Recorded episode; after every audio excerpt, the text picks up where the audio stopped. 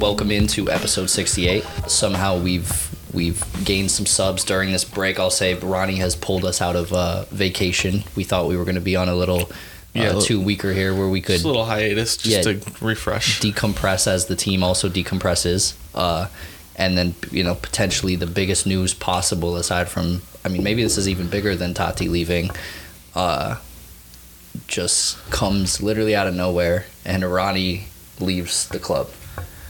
Yeah, um, it's it's something that we were following all week and kind of hoping that we weren't gonna have to come and record an- episode. Honestly, There- yeah. like we were we were um, you know not excited for any type of departure news to pull us out Mm-mm. from our recliners. Uh, figuratively, we've been working. It doesn't even yeah. no relaxing actually, but um, it just it's one of those things that kicks you in the teeth. Mhm. It, it just no matter how you cut it, it's not ideal to lose your coach uh, halfway through the season. We we Mhm. talked about it briefly that you know a huge part of it and the reason it's happening to us is is because the MLS is set up the the season is set up to be in the off season of other leagues. So Yeah. obviously somebody's not going to want their main manager to come in midway through a season, Yep. you know. But it it's it doesn't make it feel any less bad. I don't know. I think if if everybody goes and takes a listen to like the David Lee and the Nick Cushing thing, looking past the fact that Ronny is gone, you know, it, it- we could harp on it forever. But you know, we, we're, we're now in the post Ronny era, and who knows how many times Ronny's going to get brought up on this show in the future. But I think that you know, in a a club like NYCFC that is a part of a larger uh, body of CFG. Um, bringing in well not bringing in because he's you know he's been with us and largely with cfg i think for pushing almost 20 years. Um, nick cushing i think the ship is just going to keep sailing. And that, could be copium. The, But- the thing is, and, and I was thinking about it this morning because I was, you know, getting ready to go to work, and I was tuned in to. Uh, isn't to, it nice they saved it for monday morning I just know, to right? kick your Just work to- week off the right way And and it's like you're getting ready for work and you don't even want to, Yeah. and, and you're hearing this news. go back to bed Um, but I was listening to a Spaces with, um, you know, a few MLS folks like uh, Matt Doyle and, um, you know, Mm-hmm. Andrew few- Weeb, Yeah, probably, a yeah. lot of dudes were in there talking about it. And um, I, it, my question was, if if I had even been given a chance to talk, I would have asked this honestly. Was does it hurt his overall legacy at NYCFC to have left mid-season? i think it Because ultimately, you're looking at two like like duct tape two years hmm uh, duct tape two years, um, one title, had so much potential for so much more. yeah Um, you kind of have to look at it and you're like, you could have achieved so much more, yet you chose, you know, either a lateral, some might say a lateral or downward move Mhm. in terms of, you know, th- things that are going to get you eyeballs on, on yourself. Yeah, and he, I mean, he would probably himself consider it an upward move. I don't. I think to him, it was all about Being just in Europe. being in Europe. It, it, it was simply that, and it's it's like a crazy timeline for us because if anybody goes back and listens to our last episode, we actually had uh, a longer episode than usual, and we went on a little riff about Ronny because it was maybe that day or the day right before we recorded that there was even rumors of it, and like we almost completely dispelled it. We thought about how the last time something happened a month ago, Ian came out and said, you know, that's not the case. Um, that's not going on. So we thought it was a similar situation, and Yeah. we were like, to us, we I mean, we went on the mics and we said, build the Ronny statue outside of the new stadium. Right. We, we threw out regular season win numbers versus Patrick Vieira, and we're like, he's six away. He's gonna get that in the next two months, and like now he will not manage another game for us. Yeah, and, and So I I, don't, so I think where I'm going with that is to your point. I think it it does hurt his legacy a little bit because like I don't think like does he really get a statue now? I don't think so. He def- it's like um it's like other people who are very prominent in the club Mhm. who now will not be most most likely because you know you did what you did here but you know certain things just take you out of consideration for like ultimate club history Yeah. you know you were the first manager to win here um, all all respect for that but you know you looked at him crying after the championship and you're like okay we can do we, we may go on a run here where it's like a man city type takeover of the Mhm. league where we go and win, you know, two, three chips in in the span of five years, and we then we could have two trophies before the MLS playoffs Right. between the Open Cup and the Camp. I mean, Campeones is kind Exactly. of Mickey Mouse, but not like- only that, the the form that the team is in, what Mhm. you've already built here, like you're. I just don't. I, it just doesn't make sense to me. yeah. personally, Do you think him? Like, let's say this season he either repeats the MLS Cup, or let's say he just wins like the Campeones and the Open Cup, doesn't win the MLS. Is his value to another team that wants him as a manager? Does it go up at all from to. what it already is? Off winning an like an op- not repeating basically. Does an Open Cup and a Campeones push the needle that much farther? I think any any silverware in the second year, you know, that could even be one piece of silverware. Mhm. It doesn't matter what it is. In To a, prove it's in a not a- solid playoff push, and and with the team in the form that it is in, Mhm. anything like that would have. I, in my opinion, you're getting at least some art like a bargaining chip in in an argument somewhere, Yeah. um, somewhere much bigger than than where you're going. Well, it's proving, I guess, to to to argue against myself is it's not. You're proving it wasn't a one and done. It wasn't Right. a one hit wonder type of deal. Which you know, not everybody can win one, but you know, to go Well, on even and in MLS, like it's it's I think they said it's happened three times ever. Yeah. So, and not only that, but to sustain that in the MLS has been super, super hard. But it's because of the way that the league's built, the schedule, Mhm. and all that stuff. Um, but I, I genuinely thought after seeing Ronny in the emotion and everything like that, like I said, that that's what we were going to get from him Yeah. was like a three to four year dominant run.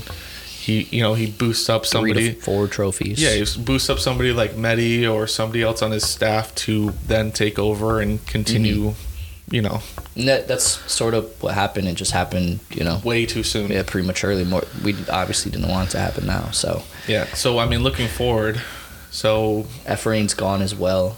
Um, yeah, which is a huge hit to you know a largely Spanish-speaking team. Mhm. I think it was Rob in the, the presser when David Lee asked, "What plans do you have to replace Efrain, who was essentially um, the bridge between you know all the Hispanic players that speak Spanish and Portuguese on our team, Right.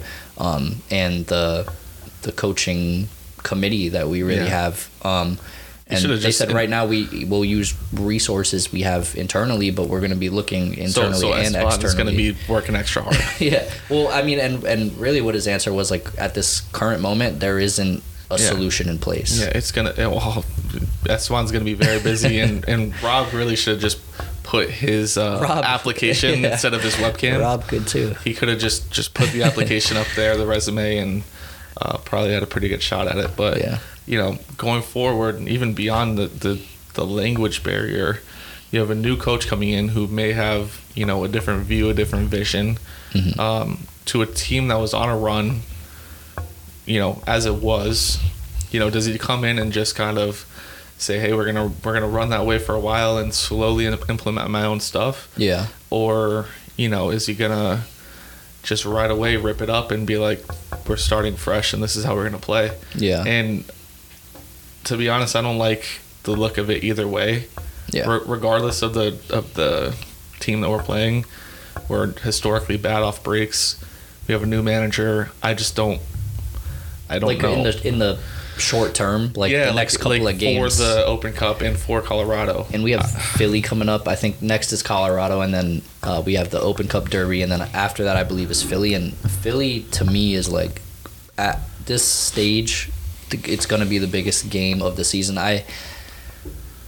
I, I almost just said it's going to be more important than our derby against Red Bulls, but I don't know. I, I feel like it's at that level though because of the the hatred that has been uh, created between Philadelphia and New York um, based on the playoff game. I mean, I hope you know coming out of this that the players aren't too uh, you know aren't too moved by this. Um, I hope Cushing, as far as I can tell, I mean somebody tweeted it, but I'm totally a in Cushing we trust guy right now. I mean, we have to be. we we have to be, and, and I really am. says we have to be. Copium, hopium, all that. It says we have to be. disclaimer everything i'm about to say is is a, a large dose of copium but he seems uh, very tactically strong he seems level-headed um, He's bald, he's bald he's british he's a scouser um, which and as i texted you earlier today uh, justin is a man u fan Um, Yes. So the the greatest trick that the devil has ever pulled is uh, training a scouser in the CFG system for 20 years and then making him uh, his favorite team's manager Correct. Yeah. is uh is the greatest trick the devil the devil has ever pulled. And uh, you know, the saddest part is I know I'm gonna love him, and, and Yeah. that's really the hardest part. Just think think of him like Paddy Pimblett. Yeah, you know? you, I can. I love that man. That's what I'm saying. You, know, can but, get behind him. you know, I just I hope for success. I hope that it's not um, you know, just the new manager spark that we get. I hope it's sustained Mhm. um to to some point. And honestly, I, you know, maybe he goes on one day and he replaces Pep and he's that guy. Um, but as of right now, he's interim, and so Yeah, I think you know, I'm sorry to have brought the Man U curse of interim manager over, uh, but that's currently. I've I've learned to live with it. Um, it's something that takes a lot out of your soul, though. Yeah. And from my experience, I and- hope that this is you know the opposite. to wrap it up, David Lee talked about the interim tag, and he said it, it was no, it's obviously no knock to Cushing, and that he is, you know, far and away the front runner. It like it's his job to win, and it's his job to lose, essentially. Um, but that, you know, to them, it as sudden as it was to the fans, you know, even us that had an ear on it when the rumor started, um, they said they only found out when uh, Liege uh, activated the release clause on Ronny that was seven figures, so at least a million dollars. At least we got paid for letting him go. Um, but the suddenness of that happening, he said at the end of last week. Today's Monday, so that means like three, four days ago on Thursday or Friday, they found out that was happening. So that to him, the interim tag felt necessary to Right. deal with the suddenness because they wanna they wanna operate through a, a proper process to make sure they're not just like let's just plug a guy in Right. uh, and we haven't protected ourselves in case things don't work out early we have to look mickey mouse and Right. f- fire another head coach not an interim head coach Right. or whatever so Um, and you know, not for nothing, Poch available on No. the market. i'm good i'm good um, but no, I mean, I, i liked him until he got uh, crazy um, when spurs and city played in the champs league semifinals a couple years ago Yeah, I mean, I'll just. out. There's a lot of coaches that are Mickey Mouse on the responses, and you said it best at the start it's a kick in the teeth um, yeah, it just activates those, you know, those uh, abandonment issues from Dome, Dome.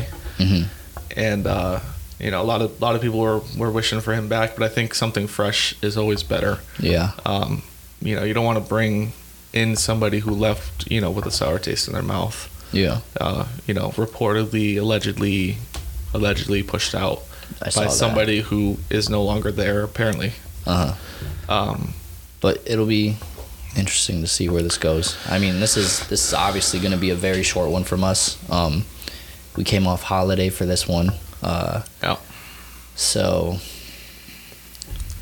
figured I'd throw some Britain slang in there with up- the new Scouser taking uh, up taking up the, the, reins. Blues. Um, you know, Always, the players and you know the club as a whole is always going to be at the top of, the, of our list. hmm Um, and so you know, thank you, Ronny. Genuinely, hmm I, you know, although I, you know, we did say it, it does tarnish your overall reputation as a club, genuinely. And I think he would even say it himself. You know, I, I wish I didn't have to leave in these circumstances. yeah, Um, but genuinely brought us the happiest moments of our life, the best span of four games, you know, Mm-hmm.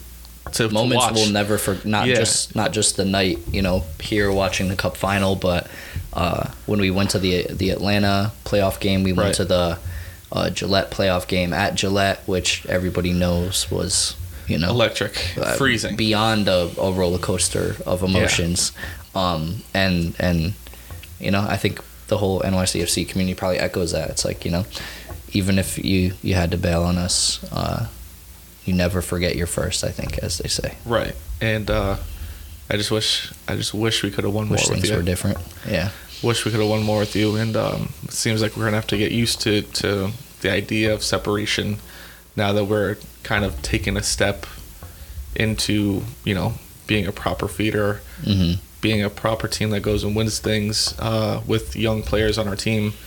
You know, I think it's just something that me, you, and, and the rest of the Blues have to deal with. I think going forward. Yeah. is going to be big separations in times where we don't want it to happen. Yeah.